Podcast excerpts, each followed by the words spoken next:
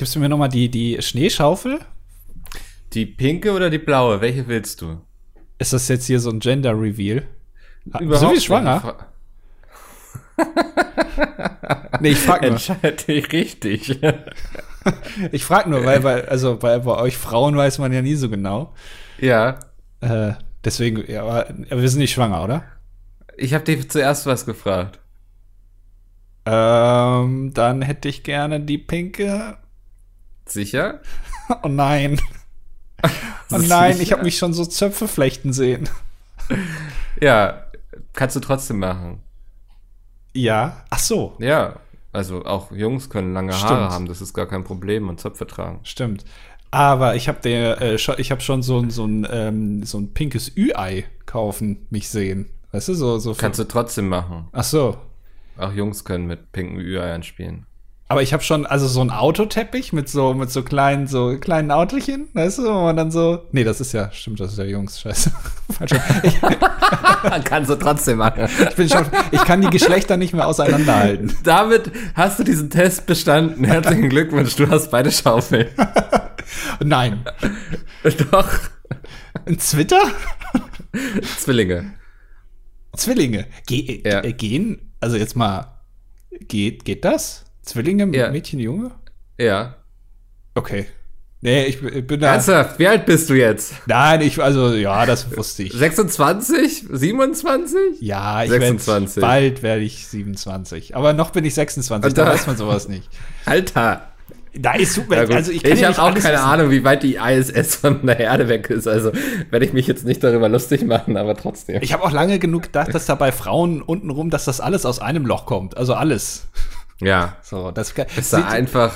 sieht ja auch sehr ähnlich aus, muss man jetzt mal ehrlich sagen.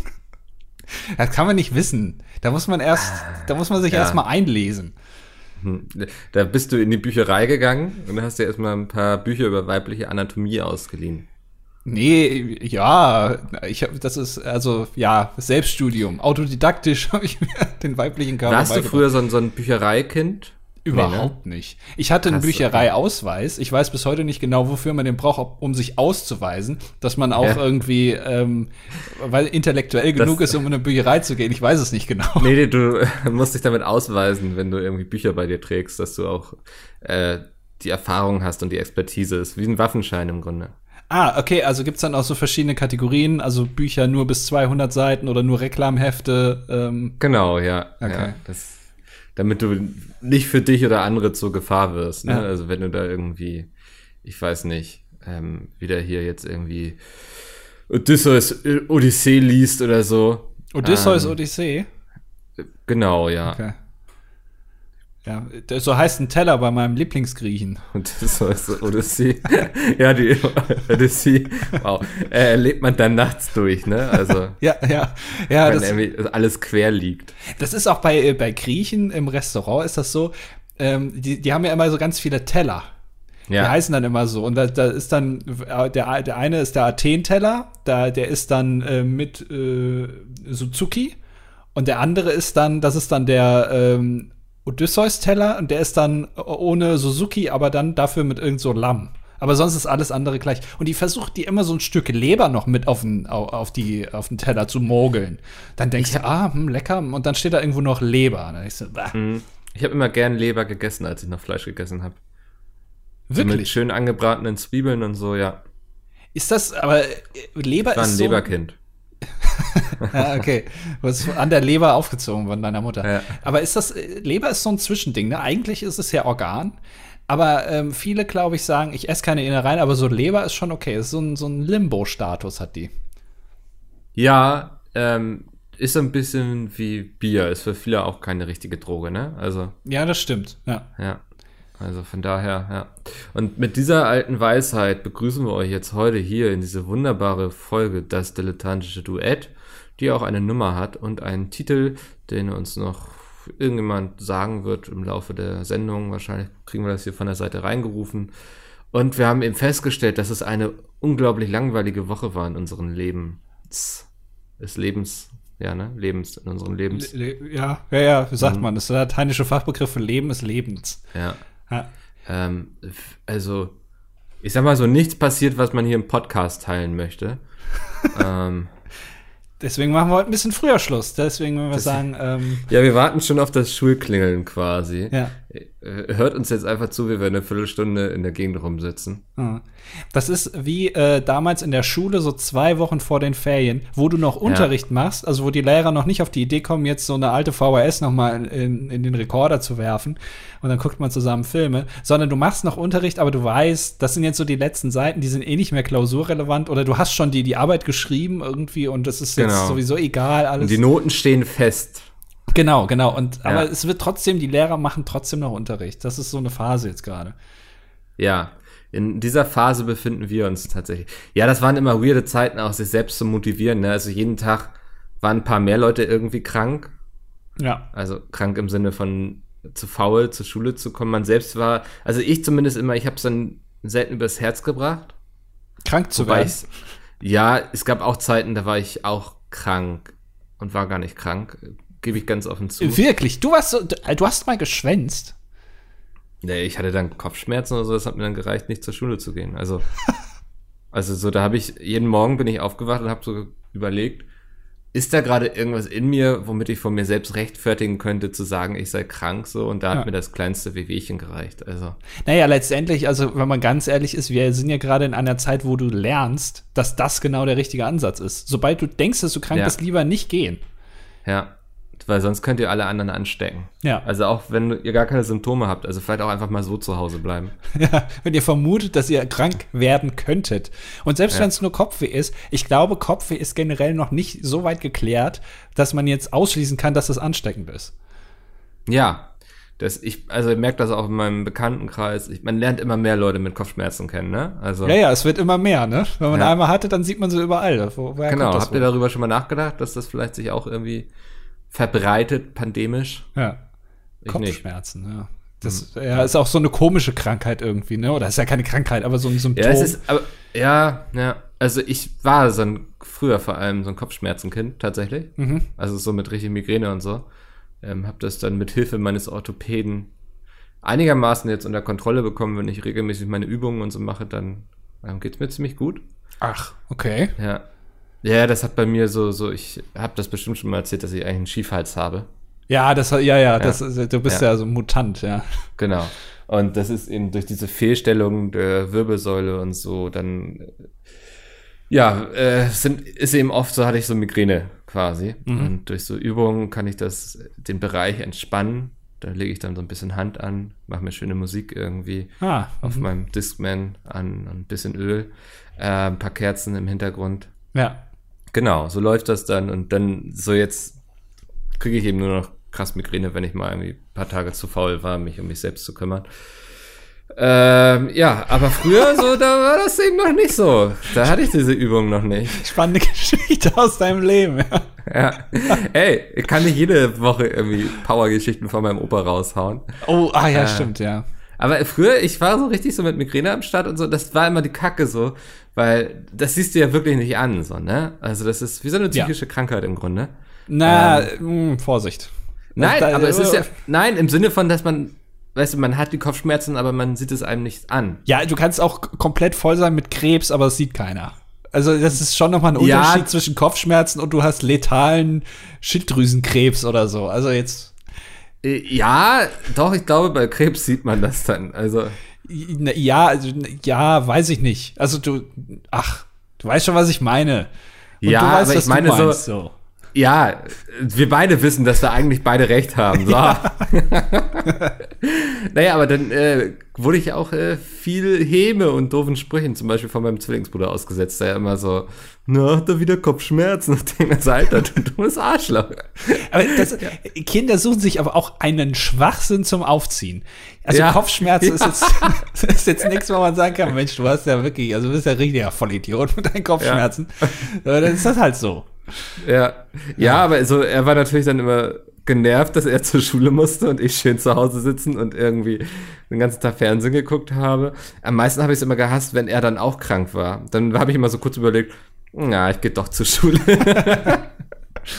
Ja. ja, weil ich das immer sehr genossen habe, so die Ruhe mal. Weißt du, so wenn man als Zwilling aufwächst, so dann hat man das eben nicht so. War auch Zeit für sich.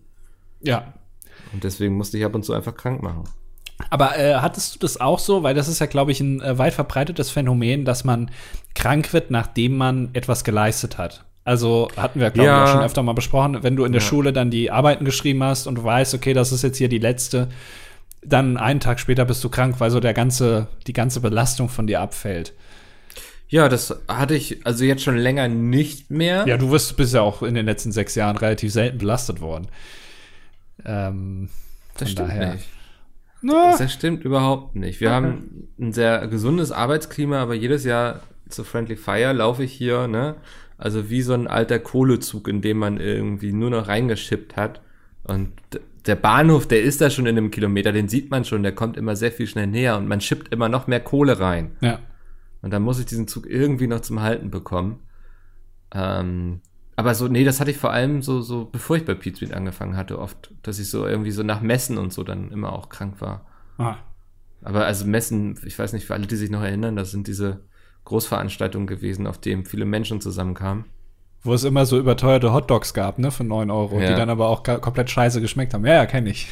ist tatsächlich etwas, an dem ich nie partizipiert habe, weil ich war ja immer einer dieser privilegierten Menschen, die ich bin ja nie privat zu einer Messe gegangen, weißt du, ich bin ja immer als äh, entweder auf Einladung, als Programm-Act oder auch mal irgendwie mit Business-Ticket, ne? Und dann wirst du überall schön durchgepampert. Ja, äh, kann ich, naja, obwohl. Naja, doch, doch. Doch, du glaube- hast auch ein bisschen Pampering mitgemacht, oder? Also, Ja, also auf der Gamescom auf jeden Fall, da war ich ja nie privat, da würde ich auch nie privat hingehen, wenn ich ganz Ja. ehrlich bin. Ähm, auf der IAA war ich auch mal, zweimal, da habe ich mir einen Presseausweis erschlichen. erschlichen. Also, äh, äh, nee, ich muss mich korrigieren. Ich glaube, das ist, ähm, es ist nicht, äh, nicht in Ordnung, dass ich das so gesagt habe. Äh, ich habe einen Presseausweis, w- kam mir zugeflogen, sagen wir es mal so. Ich hatte ihn plötzlich und dann habe ich ihn auch genutzt. Ich habe den aber komplett äh, legal erworben, also ist alles in Ordnung. Das Ja. einzige, ja, nee, ich glaube, ich war selten, äh, wenn überhaupt, auf einer Messe, ohne dass ich irgendwie äh, VIP-Status hatte. Ja, auf der Musikmesse bestimmt, ne? ja, gut, ja, das stimmt. Ja, da war ich, Ja. ja. Das war so. Ja, das ist, ähm, also auf den Buchmessen, auf denen ich jetzt war, war ich auch schon irgendwie als, hatte ich so ein Fachticket irgendwie. Ja, weil du sehr, also du liest gerne und dann kriegt man, Ich- dann bist du ja vom Fach. Genau, dann bin ich vom Fach, wenn ich gerne lese. Ja. äh, eiskalt geschlussfolgert. Aber so früher, so die ersten Messen, da war ich dann hin und wieder mal privat, so Roleplay-Convention und so. Ja. Ja, aber du bist da ein bisschen, also du bist eher so der ausnutzende Typ, ne? Also auf so Messen. Das heißt, ähm, du hast dann da dein Ticket und du kennst ja auch überall je, jemanden. Das heißt, du kannst irgendwie, wenn du gerade auf der Gamescom bist in Halle 11 und unser, unsere äh, Backstage-Bereich ist aber in Halle 7 und dann gehst du aber in Halle 11 zu Twitch und dann sagst du hier, ich bin der Micke und dann kennt da der irgendwer und dann haben die da Catering und dann isst du da. Einfach, obwohl du gar keine Lust hast, jetzt irgendwie mit denen zu reden, sondern du bist eigentlich nur zum Essen da. Ich mach das nicht. Ich kenne komm erstens nicht so viele. rein, ja. Und zweitens äh, denke ich mir, nee, wenn ich schon mal hier bin, äh, die gute alte Tradition äh, auf der Gamescom sich einen überteuerten Hotdog, das würde ich auch mal mitmachen. Mhm. Und ähm, habe dann verstanden, warum das alle so scheiße finden. Einfach sich mal wie so ein Mann des Volkes fühlen, quasi. Genau, also du hast dieses Laneart um mit diesem äh, AAA VIP Badge dran, aber Ja. immer noch ein bisschen down to earth mäßig. Hole ich mir dann doch noch einen Hotdog. Also ich habe tatsächlich auf der Gamescom hin und wieder dann mal so E-Mails bekommen, so, yo, du kannst bei uns immer vorbeikommen, es gibt was zu essen und so. Mhm, damit Ähm, lockt man die Einfach, Leute. einfach reinmarschieren quasi. Ja. Mhm. Ähm, was ich auch an den Touren vermisse, wir haben ja zwei Touren gemacht mit Pete's Meat, ähm, da ist so einfach dieses Buffet, ne? Das habe ich immer sehr genossen. Ja, Also ja, sich da auch einfach hinzusetzen und dann, äh, ich bin dann auch so eine Naschkatze, also ich kann dann auch nicht aufhören. So, ich bin froh, dass ich nicht in diesem Tour-Business arbeite, weil ich glaube, ich, also, das wird mir nicht gut tun. Ja, Vielleicht hört das irgendwann auf, ja. Das, das, also das, was am meisten mir da in Erinnerung geblieben ist, war, ich weiß nicht mehr, bei welcher Tour das war. Ich glaube, bei der ersten. Äh, in Frankfurt waren wir da. Ähm, und da gab es einen Backstage-Bereich und da war alles aufgebaut, das ganze Catering. Und da war da eine Dame. Ich glaube, die hat sich vorwiegend äh, um dieses Catering gekümmert, aber das war halt schon alles aufgebaut. Und sie war dann nur noch da, um Bacon anzubraten. Also Ja. die, die hat dann da den Bacon ange. Dann hast du gesagt, ich hätte hier gern Bacon und dann hat sie dir das in frisch in der Pfanne gemacht. Und das muss ich ganz ehrlich sagen, also so jemand, der mir auf Zuruf quasi ein bisschen Bacon knusprig brät, das ist schon Das was. findest du schon gut, ne? Ja, das kann, kann, kann ich mich schon dran gewöhnen, ja. Ja. Ja, das, also das war für mich immer der größte Nervenkitzel jeden Tag eigentlich, wenn wir in diese Location gekommen sind und dann so erfahren haben, was es denn da jetzt zu essen gibt zum Frühstück und so. Ja. Ähm, das war immer so die größte Aufregung für mich, so die ganze Show und das drumherum und so. Das war ja sehr schnell Routine für uns zwei alte Hasen vom Showbusiness. Ja, ja. Aber so das Buffet, da war ich jedes Mal ganz aufgeregt. Und überhaupt auch, wie der Backstage ist. Also wir haben ja alles erlebt. Wir haben ja von, Ja. also Dixie-Klo quasi gefühlt bis zu, ähm, ja, so leben die Rolling Stones auch. Ja, von äh, wirklich in München die Decke kommt, du gehst in die, äh, in die Dusche und du merkst, dass der Boden nachgibt. Ja, Aber da liegt ja. so ein Teppich drüber, damit man nicht genau sieht, woran das Ja. jetzt liegt. Wie in so einem schlechten Cartoon, ne? Also Ja. so, wo irgendwie so eine Falle versteckt werden soll. Man sieht schon, wie der Teppich sich so durchwölbt quasi. Ja. Ja, das, das war abenteuerlich. Oh, da, da, ich habe eine neue Sendung entdeckt, die passt jetzt ganz gut dazu. Die kennt der ein oder andere wahrscheinlich, die läuft schon seit Jahren im Fernsehen. Simpsons. Mega geiler Cartoon, ey. Nee, ähm, Richtiger Geheimtipp. Und zwar läuft die jeden Samstag auf RTL 2 ab ungefähr 12, 13 Uhr bis abends. Läuft die durchgehend. Ähm, ich habe leider den Namen vergessen, aber es Berlin geht um. Tag und Nacht. Nee, es geht da um ähm, Leute, meistens sind es junge Menschen, äh, kurz zusammen, meistens aus dem Osten, ohne Wert das jetzt zu meinen, so junge Leute, so Anfang 20, meistens auch mit relativ wenig Zähnen im Mund, die ähm, sich entscheiden, für 20.000 Euro ein Haus zu kaufen. Aber so eine richtig, so eine Rumpelbude, so eine richtig alte, so ein richtig Ja. altes Haus, so von 1920 gebaut und seitdem auch nicht mehr renoviert. Ähm, und die ersteigern das dann auch meistens, also über so, ne, bei einer Ersteigerung. Und da ist es wohl so, dass du das Haus jetzt dir vorher nicht im en Detail äh, nochmal angucken kannst, sondern du kaufst quasi die Katze im Sack. Und dann denken die, naja, für 20.000 Euro, da kriegst du schon wahrscheinlich so eine Luxusvilla. Musst du einmal neu tapezieren, dann ist alles super. Und dann gehen die da halt rein und dann ist das alles ganz morsch. Ja. Und ähm, es gibt da wirklich Leute, die kaufen sich so ein altes Krankenhaus dann. Für sich, ja, also die, die, kaufen dann für 80.000 Euro so einen riesigen Krankenhauskomplex und dann meinen die das dann alleine dann renovieren zu können.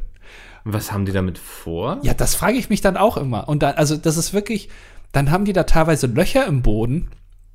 Das war letztes Mal, also habe ich das geguckt und dann war da so ein Paar. Ähm, der Mann äh, musste immer arbeiten gehen den Tag über, aber sie wussten, in drei Wochen ist die alte Wohnung, wird dann gekündigt, da müssen sie umziehen. Aber es war noch nichts gemacht. Und dann hatten sie so ein riesiges Loch im Boden und dann hat der einfach ähm, so zwei Holzbretter da draufgelegt und so ähm, in so eine Rigipsplatte, die ja auch also g- gemacht ist, da, also die ist ja eigentlich für Wände gedacht, ich glaube nicht für Böden, die hält ja nichts aus. Und dann haben die das damit geflickt. Und dann wär die, hat die Frau mal Probe getreten und dann wäre die beinahe, in, also wäre wär sie, hätte sie plötzlich einen Aufzug benutzt sozusagen. Ah, also- ja. Da, diese Sendung kann ich wirklich jedem nur ans Herz legen. Meistens geht's schief, was sie da machen. Selten äh, läuft's mal. Und es ist ganz seltsam. Die, die, so eine Folge geht ungefähr eine Stunde und du siehst dann halt, wie die das kaufen und dann fangen die das an zu renovieren und dann ist die Folge rum und in der nächsten Folge werden andere Leute gezeigt. Also du weißt auch nicht, so, ob's Ich weiß gar nicht, ob das irgendwie in einer Katastrophe geendet ist oder Nee. nicht. Also es wird gesagt, noch drei Wochen haben sie Zeit und dann siehst du halt, kommt die neue Folge und dann siehst du jemand komplett anderen und du weißt nicht, ja, also wie wird's jetzt? So, aber das sind auch so, äh, ich finde das immer faszinierend, auch mit welchen Prioritäten die dann da rangehen. Der eine hat zum Beispiel, also innen, er wusste irgendwie noch ein paar Wochen, dann muss er einziehen. Und das erste, was er gemacht hat, ist den äh, neu gemauerten äh, Schornstein, den die Vorbesitzer oben drauf gemacht haben, hat er erstmal abgerissen. Das hat Warum? halt so ein, ja, keine Ahnung. Das hat halt so einen ganzen Tag gedauert. Aber dann, also dann hatten sie halt einen Schornstein weniger, aber innen war halt, sah es halt genauso aus wie vorher. Das, Ja, wenn man von draußen drauf guckt, ist jetzt äh, viel symmetrischer wahrscheinlich. Ich ha also ich habe sowas früher auch geguckt. Ich weiß nicht, ob das dieselbe Sendung war. Ja. Ähm, also wenn ich krank gemacht habe, gerne. Ähm, und das hat mich so ein bisschen geschädigt, glaube ich auch, dass ich wahrscheinlich nie eine Immobilie kaufen werde. Weil, also, selbst wenn du vorher einen Gutachter da durchgehen lässt, so, das ist ja trotzdem noch die Katze im Sack gefühlt, ne? Ja. Also, da kann ja so viel bei schief gehen und so, dass ich mir wahrscheinlich viel zu viel Stress machen würde. Ob das denn jetzt die richtige Entscheidung ist. Wobei ich so tierisch Bock hätte auf so einen stillgelegten Bauernhof, auf dem ich ein paar Möpse auswilder. ja, aber also ich hätte, ich hätte da grundsätzlich auch Lust drauf. Ich würde auch, also ich hätte grundsätzlich auch Lust darauf, das alles zu renovieren. Aber ich habe zwei Probleme. Erstens, ich habe keine Ahnung von nix. Mhm. Ich weiß nicht, wie man verputzt. Ich habe keine Ahnung, wie man tapeziert. Habe ich alles noch nie gemacht. Und zweitens, wenn ich mir das aneigne und ich sehe ja, ich habe ja hier mein, mein Arbeitszimmer habe ich ja gestrichen, ne? Ja. Und ich gehe da jeden Tag dran vorbei und ich schäme mich vor dieser, also es ist wirklich eine Streichtechnik. Ist die Wand der Schande. Ja, es ist, es sieht aus als, also wirklich, also wie, wie wenn so ein Kindergartenkind so Weihnachtskekse backt. Wie ja. so ein Unfall einfach. Und du willst es auch nicht haben. Und so sieht es aus. Und wenn ich jetzt immer so arbeite, dann äh, lasse ich das lieber. Hm. Ja, man muss einfach dahin kommen, dass man andere dafür bezahlen kann. Weißt du, das ist mein Plan. Ja, aber dann äh, kaufe ich mir natürlich kein Haus für 20.000 Euro, sondern vielleicht dann auch für mehr. Weil, also. Stimmt, das sparst du dann. Also. Ja, das, ja. das macht ja irgendwie, ne, das ist eine falsche Rechnung sozusagen. Aber ich weiß nicht. Ja, du kannst in beide Richtung, Richtungen rechnen. Ne? Also entweder gebe ich 20.000 aus und renoviere für 100.000. Ja. Oder ich kaufe gleich was für 120. Machst du dann vielleicht von der Immobilie abhängig und so. Ja. Oder ich, ich kaufe mir ein Haus in der Nähe von äh, Hamburg für eine halbe Million und lass es dann noch mal für eine halbe äh, Million umbauen. Ich baue mir so einen Gaming-Keller da rein und überall so LEDs an die Decke. Ja. Äh, und äh, ja, dann mit drei Klingt Küchen. Nach einer verrückten Idee. Ja.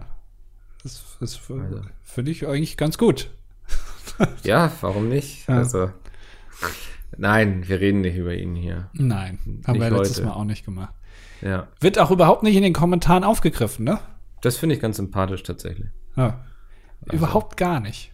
Weißt du, wenn wir hier über den Moderator von Upsi Pancho reden, dann laufen sie gleich Sturm, alle. ja. ja. Aber wenn man Montana Black erwähnt, sind alle, zucken sie nur mit den Schultern. Ja. Oder, das ist genau das Publikum, was wir irgendwie uns immer gewünscht haben, oder? Eigentlich, Eigentlich schon, ja. ja. Oder wenn man Fragen stellt. Letzte Woche habe ich gefragt, wie das ist mit, mit Möbeln. Hier, ne? Wie, wie, das, wie das abläuft. Habe ich jetzt äh, nicht so viel gelesen. Ja, die funktionieren so nicht. Ah, es sind keine also, Möbelleute. Nee, die, die picken sich auch immer genau das raus, was uns am wenigsten irgendwie interessiert. Jetzt haben wir, dieses Mal haben wir einige Kommentare zu Keyboardern, die durch die Gegend marschieren. ja. so, so, was wir schon in der Folge quasi geklärt haben, dass es solche Menschen gibt. ja, aber da, da triggert man sie dann plötzlich wieder mit. Ne? Es sind immer so die Dinge, die wir nicht haben wollen, quasi. Aber es ist sehr Special Interest. Also ich glaube, also ja sich generell für Leute zu interessieren, die mit Keyboards auf Bühnen rumlaufen, ist ja schon sehr, sehr, sehr spitz, die Zielgruppe. Aber Gibt, wir haben sie hier versammelt. Gibt es einen YouTube-Kanal, der nur auf sowas reactet, also nur auf Keyboarder, die durch die Gegend laufen? es gibt, weißt du, was es gibt? Es gibt Leute, also das kann ich ja irgendwie noch nachvollziehen. Ähm, kennst du äh, hier, das macht doch auch hier, wie heißt der nochmal, dieser rote, mit den roten Haaren, der Musiker? Äh, Nicht, ja, ich weiß, wie du meinst. Ja, ja, hier, der mit der Gitarre. Mich, Ma Michael? Michael? Michael? Nee, der heißt nicht Michael. Mit Vornamen vielleicht. Nein, wie heißt der denn nochmal? Äh, äh, ich weiß noch nicht, mir fällt noch nicht mein Lied ein. Ach, jetzt Ach du meinst Ed Sheeran. Ed Sheeran, genau. Ich so. dachte an den deutschen Ed Sheeran, deswegen. Nein. Nein. Okay. Ähm, na, Ed Sheeran hat ja so eine, der äh, ist ja ganz oft alleine auf der Bühne mit seiner Gitarre und dann benutzt er so eine Loopstation.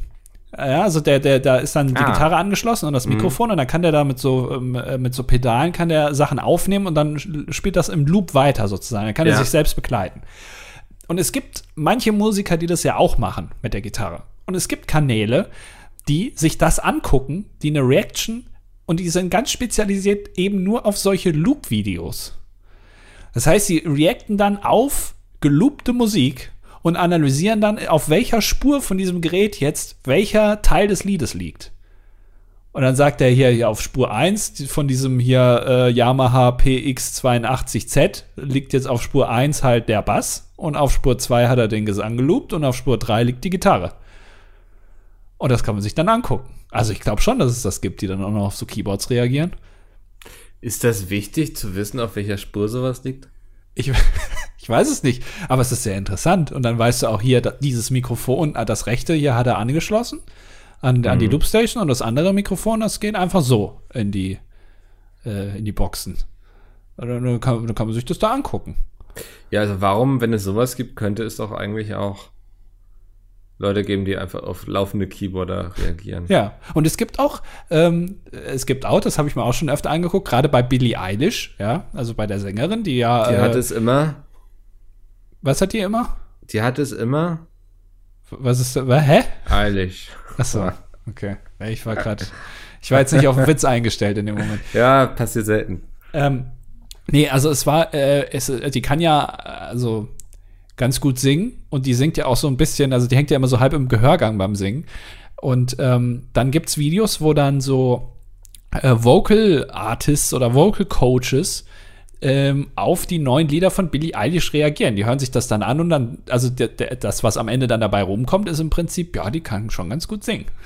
Dann denke ich mir, ja, das wusste ich vorher auch schon. Wollen mir das Video nicht anzugucken. Das reicht es. Also ich höre, ich, ich traue mir zu, also brauche ich keinen Vocal Coach, der mir sagt, dass das ein ganz guter Gesang ist. Ja, ja.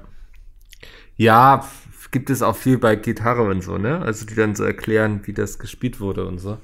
Ja. Ähm, bestimmt ganz spannend, wenn man sich für sowas interessiert. Weiß ich nicht. Ich auch nicht, wenn ich ehrlich bin. Ich bin ja selbst auch kein geborener Musiker. Ich bin ja VH, VHS-Gitarrist. Ach, du, das ist alles. Ja, also du hast mit einer VHS-Kassette die umgebaut zu einer Gitarre oder was willst du damit mit sagen? Mit einer Volkshochschule habe ich Gitarre so. gelernt. Ja. Okay. Ähm, da, da ist meine Musikkarriere auch schon wieder geendet quasi. Ja. Aber gut, so ist das manchmal im Leben. Ich, also ich glaube, ein Instrument spielen ist immer ein, ein, gutes Talent. Ist auch immer ein super Hobby, was man angeben kann, glaube ich, bei äh, Bewerbungen und so. Also nicht mal lesen, sondern wenn du da sagst, Gitarre spielen. Ja, dann denke ich mir, geil, ich suche einen Verwaltungsfachangestellten und der kann sogar Gitarre spielen. Das, also das wird das, den Spirit hier im Büro sehr heben, wenn er dann immer irgendwie um 11 Uhr seine Gitarre rausholt, mal kurz Smoke on the Water runterrockt und dann äh, arbeiten alle weiter, oder was ist jetzt der Gedanke bei dir? Naja, wenn du einmal im Jahr so eine, so eine, so eine Feier hast, ja. äh, dann weiß man, dann weiß der Arbeitgeber, ach guck mal, den können wir dann da nehmen und der spielt dann mal eine Runde auf der Gitarre. Nee, ich vermute auch, dass sowas eher positiv aufgenommen wird, weil da jemand sich sozusagen den Fleiß hat und die Disziplin, sowas zu erlernen. Wäre geil, wenn sie dann im Bewerbungsgespräch verlangen, dass du dann auch bitte mal was spielen sollst. So, so ja. ja, wir haben hier eine Gitarre, könnten Sie mal bitte zeigen. mal so spontan was rausrocken. Ja, das ist, ich glaube, ähm, bei Christian Drosten ist das so, wenn man sich da ähm, beim RKI, weil das ist ja ein alter Punker, der hat ja, glaube ich, auch mal in der Band gespielt oder spielt immer noch in der Band. Und ich, der, ich kann mir gut vorstellen, dass der immer noch die Bewerbungsgespräche da führt, weil das ist so ein rustikaler Typ. Ja. Und ähm, wenn du das dann schreibst, dann hat er schon Bock, dass du da auch mal mit ihm jamst. Und dann hat er da wahrscheinlich so, so einen Bandkeller unten beim RKI. Punker jammen glaube ich nicht. ja, okay. Die schrammeln eher. ja, aber ich glaube im RKI, also beim, äh, in Berlin, da ist unten im Keller, ist da immer noch so ein Raum für Christian reserviert, ähm, der so mit so schwarzem äh, Schaumstoff ausgekleidet ist. Und da steht dann Schlagzeug, ein Bass und eine Gitarre drin. Und dann grollt er so ein bisschen. Ja, das kann ich mir schon gut vorstellen. Und dann sagt ja. er, komm, geh mal, äh, der hat halt keinen Sexkeller, sondern einen Musikkeller.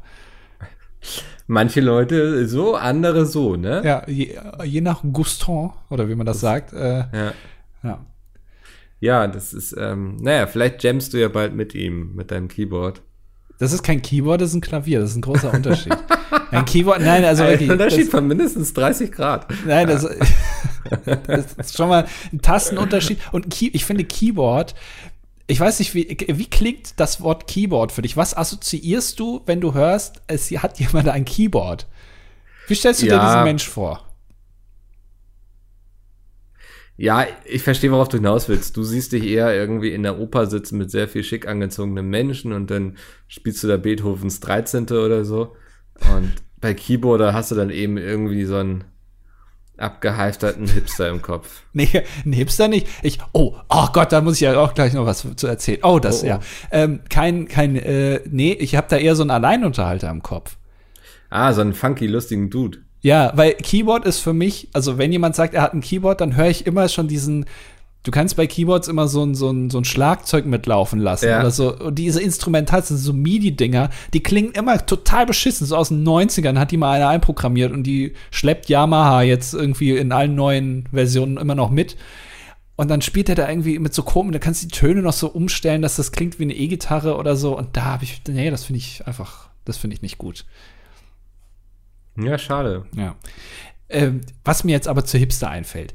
Ich habe auf Join diese Woche eine Dokumentation gesehen. Ich konnte leider mir nur die erste Folge angucken. Es hat mir aber auch gereicht. Ach, okay. Und diese Dokumentation kann man sich gerne mal angucken. Die heißt Unfuck the World. Äh, Moment, das ist eine Dokumentation oder eine Documentary? Was? Eine? Das ist doch das Gleiche. Das ist einfach nur ein englisches Wort. Nee, Documentary ist doch, wenn. Ach, warte mal. Was meine ich denn? Du meinst eine Mockumentary. Danke. Ja. Also, um das mal den, den unwissenden Zuhörerinnen und Zuhörern zu erklären, eine Mockumentary ist eine Dokumentation, die aussieht, als wäre sie echt, obwohl sie gefaked ist. Also ein bisschen wie Stromberg zum Beispiel. Ja. Äh, nee, ich glaube, dass die echt ist. Also, ich bin ganz ehrlich, äh, ist eine gute Frage, aber ich, ich, die ist echt. Ja, muss sein. Also, weil, weil der, nee, der eine Typ, ich habe schon die Namen wieder vergessen. Ähm, also, worum geht's? Um Ja. das mal äh, zusammenzufassen. Es gab vor Ende 2019 wurde auf ganz vielen äh, sozialen Konten von Promis, unter anderem Joko Winterscheid oder ähm, Charlotte Roach, Werbung gemacht für ein Event, was Mitte 2020 stattfinden sollte, am zwei- 12.06.2020 im Berliner Olympiastadion, wo 90.000 Menschen zusammenkommen sollten, um äh, Petitionen quasi gleichzeitig zusammen zu verabschieden, um die Welt besser zu machen. Ja, 12.06 2020 Olympia hieß das Ganze. Und konnte natürlich dann nicht stattfinden wegen Corona. Aber ähm, die Idee war groß. Also man wollte irgendwie Klimawandel und so. Man wollte an einem Tag die ganze Welt besser machen. Oder zumindest Deutschland. Alles, alles äh, sofort auf einmal jetzt verabschieden, weil, ne, äh, wenn alle zusammen sind, äh, dann schafft man ja viel. Und darüber wurde jetzt eine Dokumentation veröffentlicht auf Join, ähm, äh, die den ganzen Entstehungsprozess dieser ganzen Sache begleitet. Und ich, hast du es gesehen? Nee, ich dachte nämlich, dass, da- ich dachte, es ist eine Mockumentary quasi. Man hat diese Geschichte genommen und daraus irgendwie so ein bisschen Stoff gebastelt, den man jetzt irgendwie verdreht hat. Ähm, hätte ich gewusst, dass das eine Dokumentation ist, hätte ich es mir sofort reingeballert, wie irgendwie, weiß nicht, das Koks in die Venen. Also es, ich habe den Tab gerade schon geöffnet. Das wird heute auf jeden Fall noch geguckt. Ja. Ähm, ich, es ist, äh, also es ist wirklich, also ich glaube, ähm, Join, also der Streaming-Dienst, der ja, ich glaube, durch, durch Pro7 Sat 1 vor allem so ein bisschen ähm, in die Wege geleitet wurde, hat sich gedacht, das wird so eine Doku wie Fire Festival oder Tiger King. Ja. Und ähm, Das sie erwarte haben, ich. Sie haben gedacht, naja, es ist jetzt ja Lockdown und der wird jetzt ja wieder ver Jetzt hauen wir die schnell raus. Hat ja bei Tiger King schon gut funktioniert. Ne? Alle Leute sind zu Hause, können nichts anderes machen als Streamingdienste gucken. Dann machen wir das mal. Es ist aber, also man, ich, man merkt, wenn man diese Doku guckt, dass hier langsam so ein bisschen die Kotze hochkommt. Ähm, Ich möchte jetzt, ich weiß, wenn du das jetzt guckst, dann nehme ich dir jetzt natürlich ein bisschen was vorweg. Komm, hau raus. Aber, also, das sind halt so zwei Barttragende. Also, ich meine, der, der Ansatz von denen ist ja gut. Ne? Also, die wollen ja nichts Böses. Die wollen ja die Welt verbessern und so. Und ähm, Klimawandel und so ist ja ein Problem. Und, und äh, Feminismus, Rassismus, das kann man ja, das sind ja alles Themen, die man angehen kann. Ich frage mich, ob man das halt so unbedingt so machen muss. Auch mit dem Spirit, den die mitbringen. Weil, also, das, äh, sie wollten es als Festival aufziehen und da, also, man muss vorne anfangen. Die beiden Typen sind halt so, so wirklich so hipstermäßig. Sie haben so lange Bärte und lange Haare, sehen ein bisschen ungepflegt aus, wenn man mal ganz ehrlich ist. Sind so Agenturtypen irgendwie. So weißt du- Startups machen die, ne? Genau, genau. Die, das sind so Typen, die, weiß ich, die sind so ein bisschen schleimig irgendwie, aber nicht auf so eine Anzug tragen typende Art, sondern eher auf so eine Hipster-Art. So irgendwie, ach, die, weiß ich nicht, haben zu allem irgendwas zu sagen, also ein bisschen wie wir. Und ähm, weiß ich nicht. Und äh, dann mieten die da dieses Olympiastadion und wollen das machen und holen dann sich Charlotte Roach dazu und äh, also eine Situation fand ich ganz gut, weil dann irgendwann kam es zu dem Problem, sie haben einen Trailer gedreht im Olympiastadion, wo es noch leer war, um das Ganze so ein bisschen zu demonstrieren. Und dann waren so andere Leute da von so einer Organisation, ich weiß jetzt nicht mehr von welcher das genau war, ob das jetzt Fridays for Future war oder so, keine Ahnung. Und das Ding sollte eigentlich Unfuck the World heißen, deswegen heißt die Doku auch so. Und dann hatten sie aber festgestellt, dass diese Leute von, ich nenne es jetzt mal Fridays for Future, hatten nicht so Lust, Unfuck the World zu rufen in dem Teaser-Video, weil das, also, wenn ich es richtig verstanden habe, ist Unfuck ist ja so ein böses Wort und dann das, das wollten sie nicht. Das ist ein bisschen zu krass. Das ist ein bisschen zu krass gewesen. Müssen wir, also ich glaube, wir müssen mal einen anderen Claim aussuchen. Und dann mussten sie einen neuen Claim sich überlegen. Und dann ähm, haben sie da überlegt, haben sich zusammen, haben so ein Meeting gemacht, dann und ach, dann was, äh, sie wollten es dann The O nennen, wegen Olympia. Also am Ende sind sie bei 12.06.2020 Olympia gelandet und dann hat der eine Typ dann gemeint, ah, also, also jetzt haben wir schon ganz viel hier mit O. Also ich, ich fühle jetzt, also ich muss jetzt einfach mal so, ich muss jetzt mal ein O malen. Und dann hat er sich Farbe genommen und so eine Leinwand und dann hat er da mal so ein O an die, an die Wand gemalt. Damit man so mal sieht und so, oh, das ist jetzt ein O. Ah, jetzt machen wir hier mal alle so ein O, damit wir alle so ein bisschen so im Spirit sind. Und äh, dann gucken wir mal, was das mit uns macht. Und dann haben die da alle so ein O gemalt und dann ähm, haben sich für, Albtraum. haben sich für 12.06 2020 Olympia entschieden. Also es ist so ein bisschen, also, naja, ich, nee, ich will jetzt nichts Falsches sagen. Ich Also finde so, ich ja. verstehe den Kerngedanken und so, aber ich habe das schon damals dieses Ding mitbekommen, als das angekündigt wurde. Und das ist so, ich glaube, völlig an dem vorbei, was sie eigentlich machen wollen. So, weißt du, so irgendwie, Ja. warum muss man dafür irgendwie ein Olympiastadion mieten? Das kannst du auch alles kostenfrei digital machen. Also, du, du musst nicht so viel Geld in die Hand nehmen für sowas. Das denke ich ja oft auch bei Friendly Fire so, ne? Wir haben die Verantwortung, sowas möglichst kostengünstig umzusetzen. Also, ähm, ich könnte auch alle noch mit einem Privat-Shuttle irgendwie zur Location fahren lassen und zurück. Das Geld wäre da, so, aber das muss man nicht ausgeben deswegen, so. Und dann halte ich nicht so viel davon, so viel Geld einzusammeln, nur damit man irgendwie einmal sagen kann, öh, jetzt haben wir uns alle hier im Olympiastadion getroffen, was vielleicht gut für die Presse ist, aber es ist ja nicht gut für den Zweck. Ja, also, ne, das äh, ganze Ding sollte, war nicht kostenlos, sondern es hat, glaube ich, 30 Euro pro Karte gekostet, mal 90.000. Sie wollten das ja so mit Crowdfunding finanzieren. Genau, genau. Aber das Ticket hat trotzdem Geld gekostet. Ähm, Mhm. Und äh, ich äh, bin schon, also ich als alter Informatik-Profi, ne, ich habe ja studiert, habe ja Bachelor Informatik, bin ja richtig gebildet.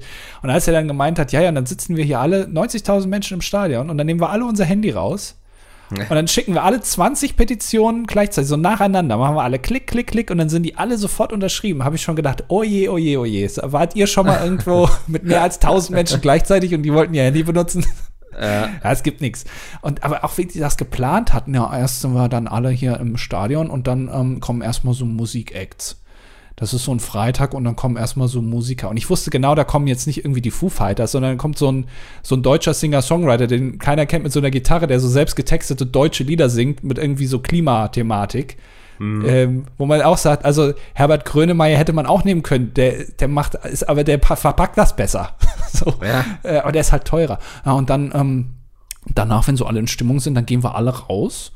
Und ähm, dann sind da so Stände von unseren NGOs und dann kann man da, kann man zusammenarbeiten. Ja, also dann, dann kann man, kriegt man das so erklärt, wie die, ähm, was die Probleme sind der Welt und dann kann man so zusammen ja, arbeiten. Und dann gehen wir alle wieder rein und dann äh, verschicken wir eben die Petitionen dann alle zusammen und dann, ja, das soll so ein bisschen so ein Festivalcharakter sein.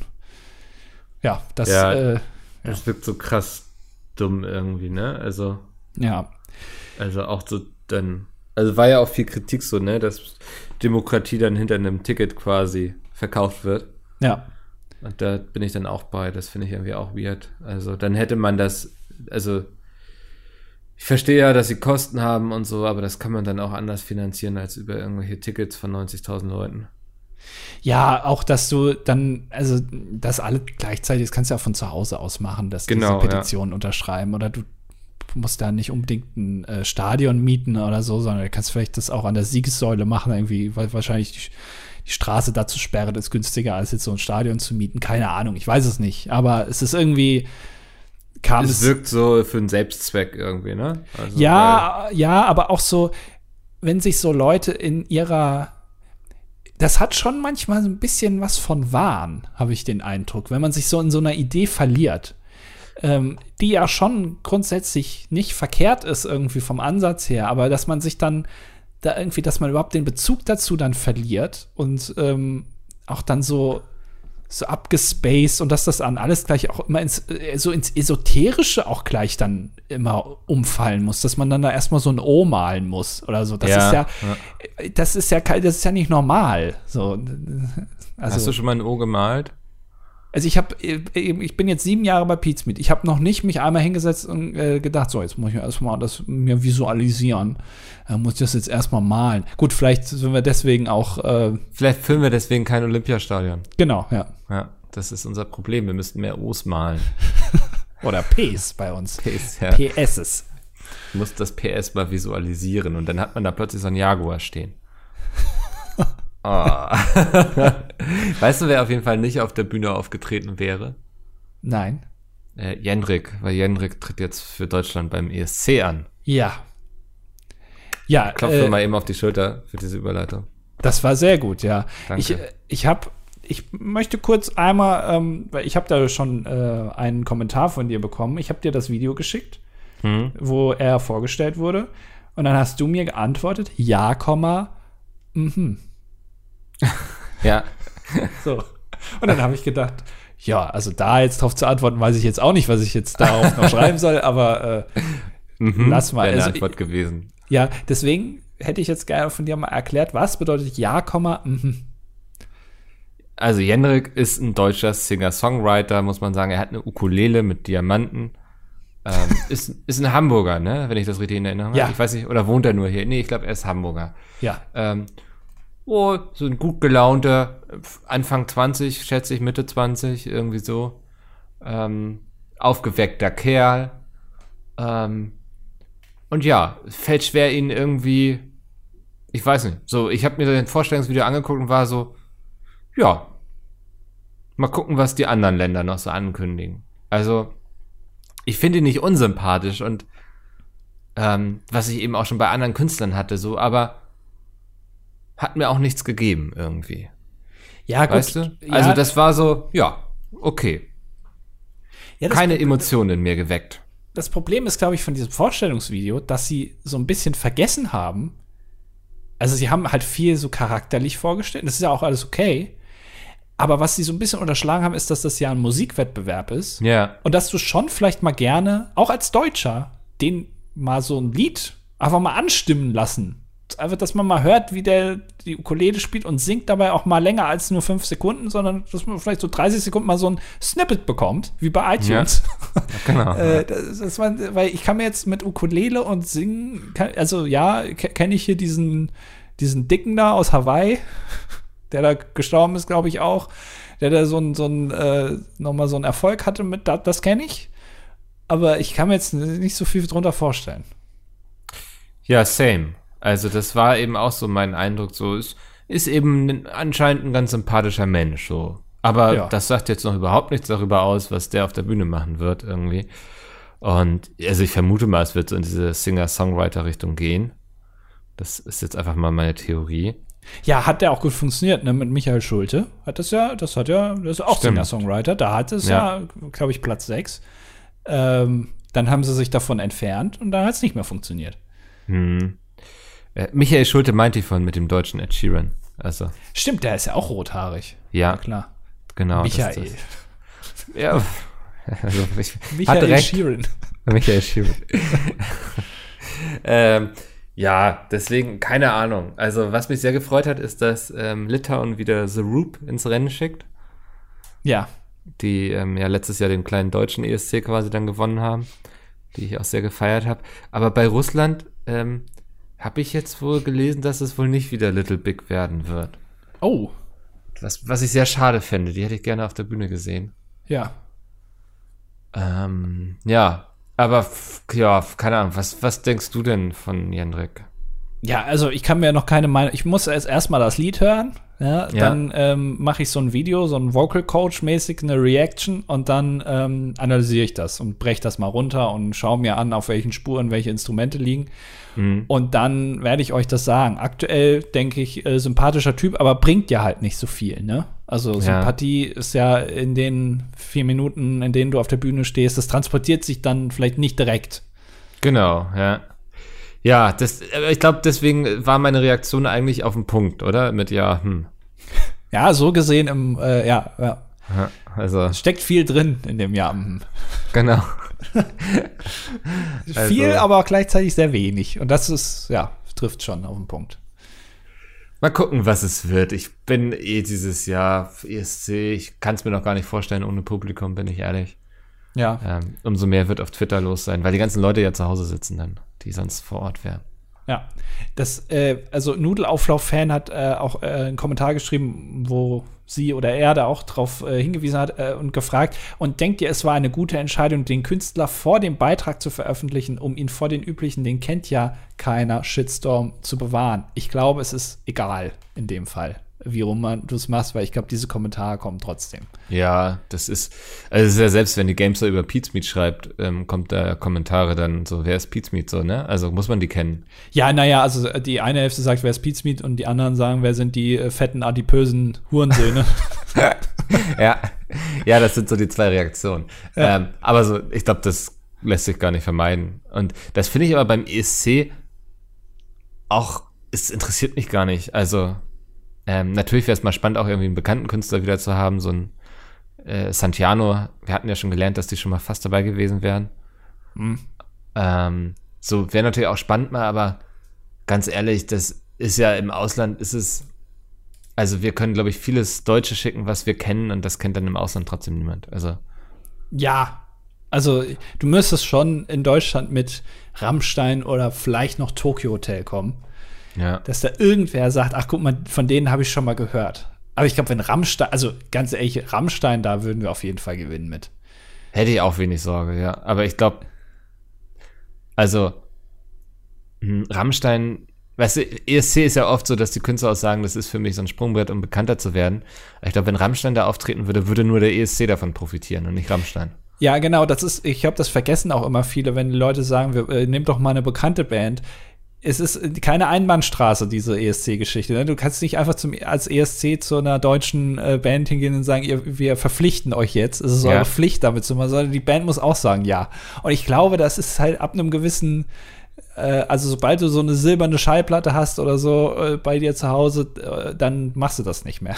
Ich glaube, du hast beim ESC als bekannte Band oder Künstlerin ähm, mehr zu verlieren als zu gewinnen. Glaube ich einfach, Ja. weil wenn du abkackst, so, dann wird dich das lange verfolgen und da hast du keinen Bock drauf. Die letzten, die das gemacht haben, waren die No Angels. Und guck dir an, wo die No Angels jetzt sind. Ja, Das Gibt's war die damals, noch? Nein. äh, die gab's, äh, damals war das, ich glaube, da war schon der große Teil des Casts ausgetauscht. Mhm. Ähm, oder von den vier waren mindestens zwei äh, andere und danach, äh, ja, letzter Platz, glaube ich, oder vorletzter Platz und dann war finito für die. Aber Ja. final. Finales Finito quasi. Genau. Ja. Ja. Also von daher, ähm, also ja, wäre natürlich lustig, wenn mal irgendwie plötzlich dann ein Scooter da auftritt oder so. Also ich verstehe schon, dass Leute das irgendwie gerne dann gucken würden, aber ich glaube nicht, dass das irgendwie helfen oder nicht helfen würde. Und für die Band ist es natürlich katastrophal, wenn sie dann mit null Punkten da rausgehen. Wie wäre es denn mal mit äh, den Kassierern? Würde ich zum Beispiel gut finden, ja. Ist die Frage, ob die das machen würden. Ich irgendwie schon, oder? Ich glaube, die würden es machen. Ich glaube, der NDR aber nicht. Die Gefahr ist zu groß, dass ein, ich sag mal, ein Unglück auf der Bühne passiert. Ja. Weil das ist ja live. Dann hat man, wie damals beim Super Bowl 2004, Justin Timberlake und, ähm, wie hieß die, äh, La- La- Latoya Jackson? Nee. Ah, ja. Gibt es ein äh, Wardrobe-Accident, sagen wir es mal so. Ja, ich sag mal so, wenn ähm, Wolfgang Wendland sich dann wieder nackt aussieht, sparst du dir zumindest den Flitzer.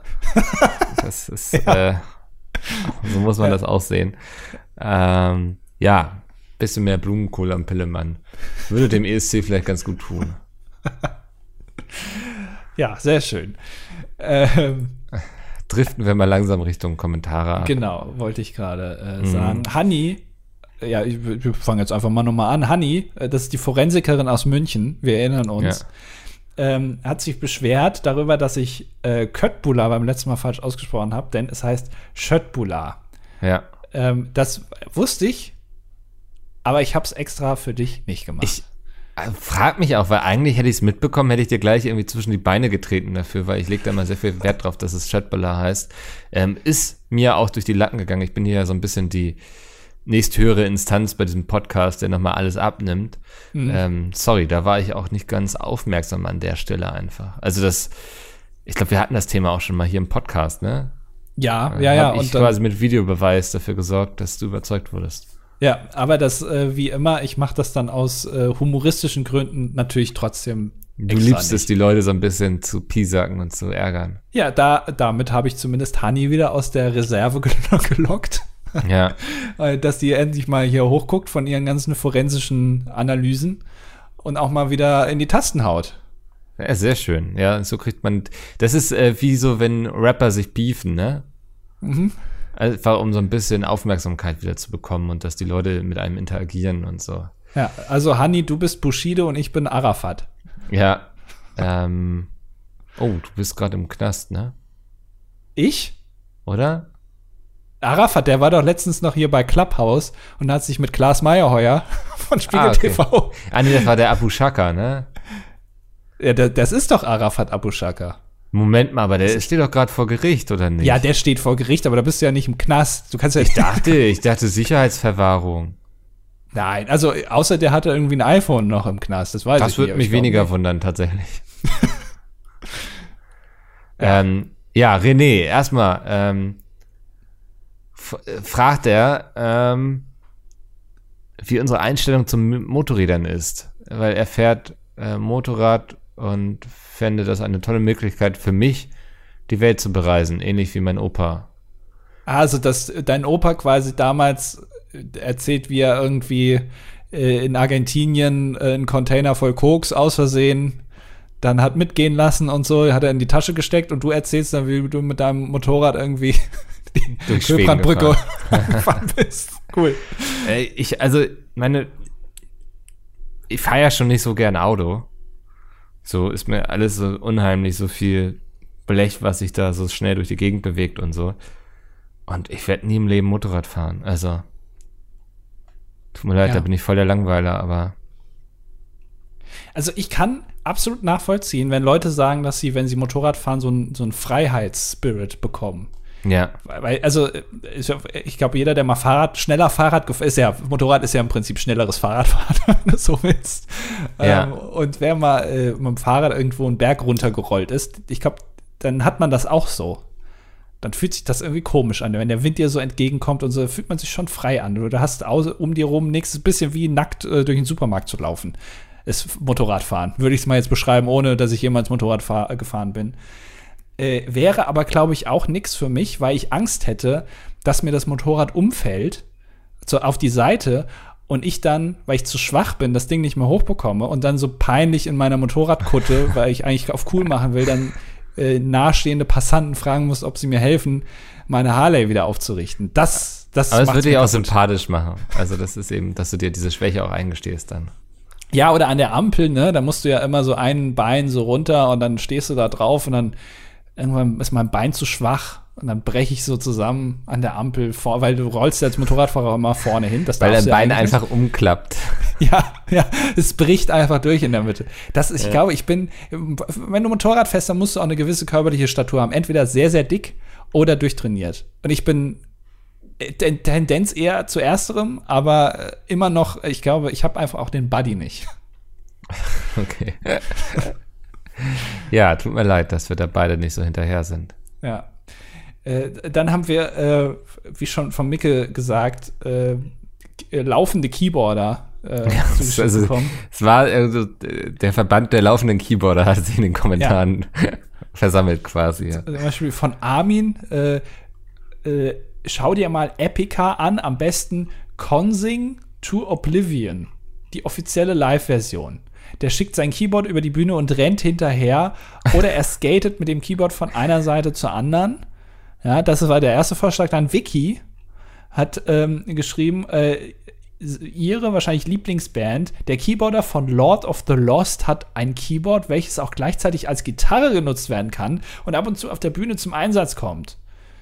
Äh, das heißt wohl Nora, das Ding. Dann haben wir äh, Moritz, der andere Moritz aber, äh, und zwar äh, Finn Kliman. Das ist der, äh, der in äh, Naturalien bezahlt. Ähm, hat, ein, hat einen Motor in seinen Flügel gebaut. Äh, sofern sich Andi an die Geschwindigkeitsbegrenzungen auf der Bühne hält, kann er die Plätze ständig ändern und sitzend oder stehend spielen. An einem Flügel stehend spielen? Okay. Das waren, äh, genau, und äh, Pavel hat auch noch, es gibt mobile Umhänge-Keyboards, die wurden vermehrt in den 80er Jahren eingesetzt. Hatte nicht auch, äh, hatten nicht auch äh, Modern Talking so ein Habe ich auch gerade überlegt, wo ich das in den 80er Jahren jetzt gelesen habe. Ich meine auch, ne? Ja, Das war, war, hielt man dann quasi wie so eine Gitarre. genau. Ja. Hm. Ich glaube, Thomas Anders war, äh, ich glaube, äh, äh, Thomas Anders war das Umhänge-Keyboard. Stimmt. ja. Ja, äh, Dieter Bohlen hatte den immer so lässig um, äh, an der Hüfte ja. hängen. Deswegen hatte Thomas dann auch irgendwann gesagt, er hat keinen Bock mehr darauf. Die Scheiße. Ah. ja, das waren, glaube ich, äh, alle Hinweise auf äh, auf Keyboards. Keyboards, ja. Ja. Ähm, ja, wir hatten noch hier von vom Hannes ähm, der fragt, wann mein Opa hier zum dilettantischen Duett kommt. Ähm, ich stehe gerade in einem Auflösungsgespräch mit Andy, dass er das hier verlässt und mein Opa dafür seinen Platz einnimmt. Ja. Ähm, die Verhandlungen sind noch nicht weit fortgeschritten, aber ja, ihr hört es dann ja an der Stimme quasi, wenn es soweit ist. Genau. Ja, das, und an der Erfahrung, die er mitbringt. Ja. Da kannst du nochmal ganz anders mit ihm auch äh, über bestimmte Themen reden, weil er da viel mehr Erfahrung mitbringt einfach. Ja, also Pornokeller wird schwierig in Zukunft, dann kann so. ich gleich sagen, aber. Okay. ist schade für euch Zuhörerinnen und Zuhörer, dass dieses Thema in Zukunft dann weniger stattfindet. Aber gut. Ja, dafür mehr Seemannsgeschichten. Ja.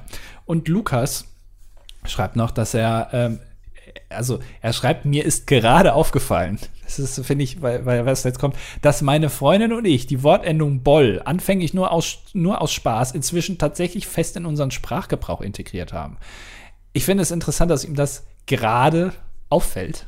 Also, dass das nicht irgendwie vorher schon für äh, hochgezogene Augenbrauen gesorgt hat bei dem einen oder anderen, sondern dass es einfach normal war. Und jetzt, also offenbar ist das doch weiter, ähm, als wir das selber denken, diese Boll-Endung. Also, offenbar ja. stößt es nicht auf negative Kritik. Und ich weiß auch nicht, was ich davon halten soll.